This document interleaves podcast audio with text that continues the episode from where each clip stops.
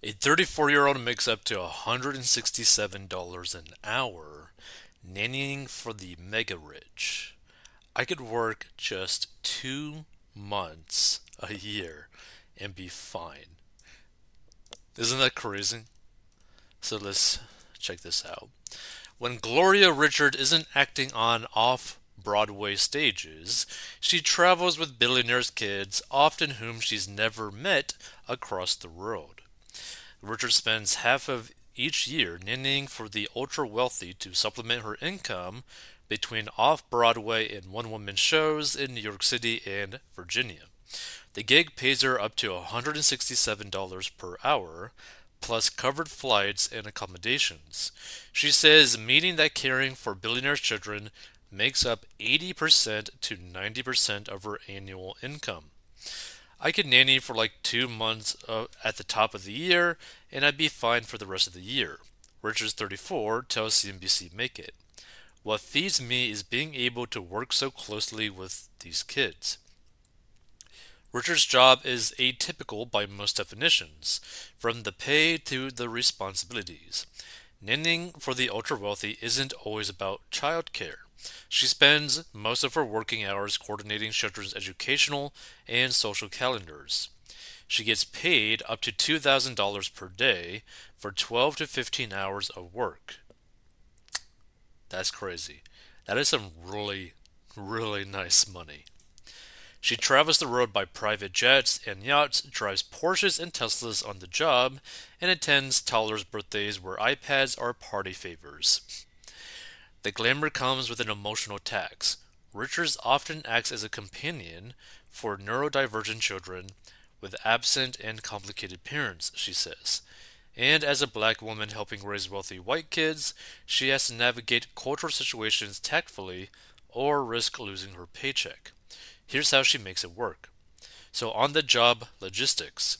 Some of Richards' clients are famous actors whom she never formally meets. Now, that's kind of weird.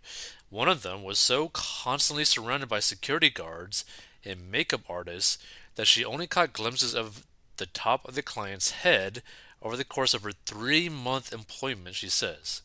Like, isn't that kind of like depressing in a way? Like, say you were to ever get to that point where you are deemed like a celebrity or like a famous actor to the point where you had to have armed security around you like 24 7 and you were doing makeup artists all the time like they were like all around you? Like i don't know about you but i would prefer to have some sort of privacy. This just seems kind of like way over the top. Like to the point where like you wouldn't even want to deal with it at that point so she's watched other clients spontaneously buy homes on layovers and take single bites of $3,200 steaks, she adds. Now, this is the interesting thing, right? A lot of people might be thinking, like, $3,200 on a steak? Like, are you mad? Are you crazy? Like, why would anyone ever spend that type of money on a steak? What people need to understand is not about the cost of the item, it's the cost of the item in terms of ratio to your income, right? This might be like a normal person spending like 10 cents on a piece of candy, right? Compared to the super wealthy person or the mega rich person. Like that's what people need to understand. Like the ratio is the only thing that matters, right? Like for example, if you are like spending like 25% of your take home every year, well as your income increases, that actual dollar amount gets drastically different, right? So like let's say that you are making for easy math like a hundred thousand dollars a year, right? Well, 25% of $100,000 is $25,000. But now let's say that your take home is a million dollars a year, but you still got that 25% ratio. Well, now you're spending $250,000 a year, right? So that dollar amount is way different than the 25 grand, but the ratio is the exact same. So they're not necessarily living beyond their means. They're basically living a okay.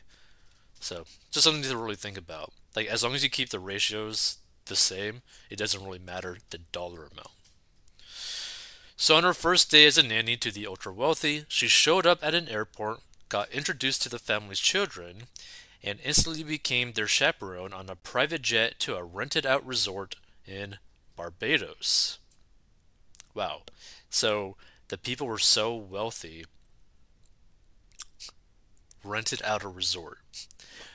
You have to be filthy rich to be able to do that. Richards, who typically worked with roughly 10 families at a time, says it took her a while to understand exactly what her job responsibilities were. Unless the family is short staffed, she doesn't wipe up spills, prepare meals, or open car doors. Rather, she's a social coordinator and often an emotionally supportive mother figure. Once, parents actually listed their child in an Italian boarding school under her last name, she says. I've had full blown interviews where parents are like, We're looking for someone to raise our kids, she says. They tell me they had kids to pass on their trust funds, and that I'll hang out with them after boarding school when they can drink. What?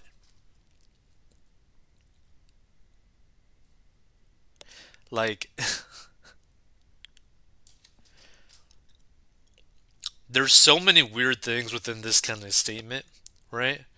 Where these people basically said, like, oh, we're looking for someone to actually raise our kids for us, meaning we don't want anything to do with them. Also, we only had kids to pass on the trust funds. Yeah, we only had these like little creatures that came from our bodies because uh we wanted to transfer our money to them. Pass it along the line, you know, heritage and all that kind of stuff, the bloodline. Like what the hell?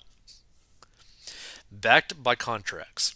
Richards, grew up one of eight siblings and landed her first professional acting role at age 14, says she came by nannying, nannying organically.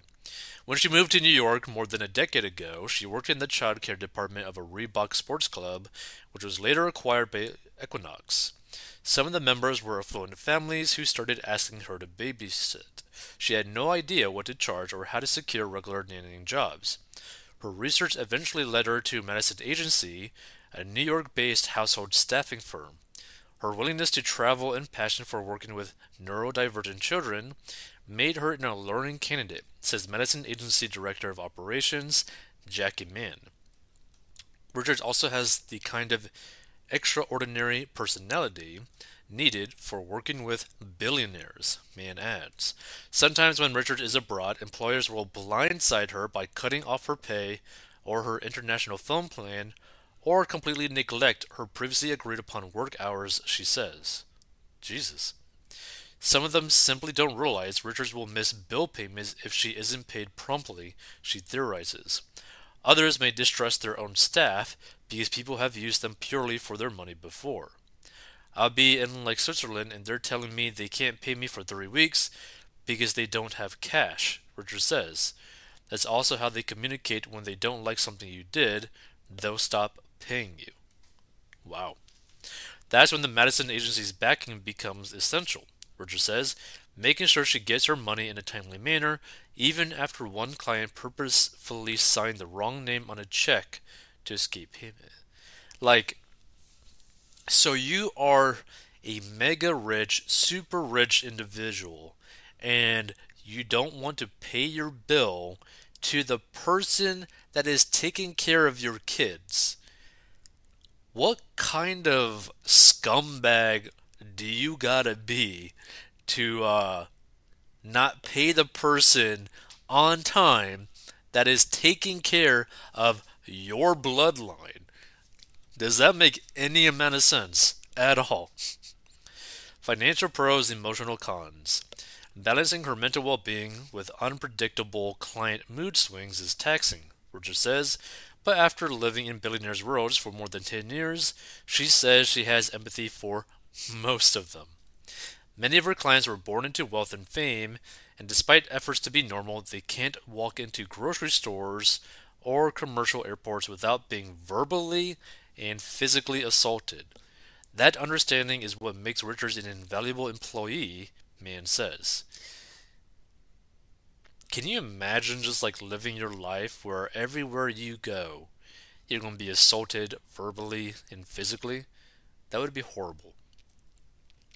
The competency one has to care for a child isn't uncommon, Mann says, but the qualities it takes to work for the ultra wealthy is patience and a nuanced perception of anticipating a person's needs. When Richards first starts working with new clients, she gradually shares personal stories to build trust with the parents and children. But even then, she still has to be on guard, she says. I've had families go through an immense amount of grief in the public eye. I'm watching their divorces or deaths within their family, she says. Sometimes I'm literally a shoulder to cry on. A second later, they'll turn on me. The racial dynamics can get messy too, she adds. I'm a black woman, and there are many times that I'm working for white families, and by the time the kids are six or seven, they have very specific thoughts about people who look like me. The money, thorough travel, and opportunities to help even difficult children are enough to keep Richards around, she says. She sets firm boundaries around how much and when she's willing to work, and when she's off the clock. Splurges on smoothies and massages as a form of self care. I have to be very mindful that even though it's an intimate setting, it's still a job, Richard says. Honestly, this was actually really interesting. That was like very interesting. But I guess it kind of comes down to like, what are you willing to do in terms of money? Now, the cool aspect about this, which I think is the coolest aspect, is that she's able to make so much money in a short amount of time that she basically could free up the majority of your year, which is basically what she does, so that she could focus on uh, acting or dancing and whatnot, right? So it's a pretty cool idea. It's kind of like similar to how some welders will go to like an on-site job where they're there for like six months and then literally have the rest of the six months of the year completely to themselves, where like they could basically do whatever they want. They could literally just basically do nothing. I think I've seen somewhere where some welders could take on a job, like a contract, where they could get paid like a hundred grand in six months, and then basically go literally do whatever they want to do for the rest of the year, which is crazy, crazy. But if you're able to manage your money like that, why not? Because basically, it's like you have like a semi-retirement type of schedule on a yearly basis, which is pretty nice. If you want to learn how to get a debt and master your money, go to 4dmbox.com or into the description below. Subscribe for more financial commentary.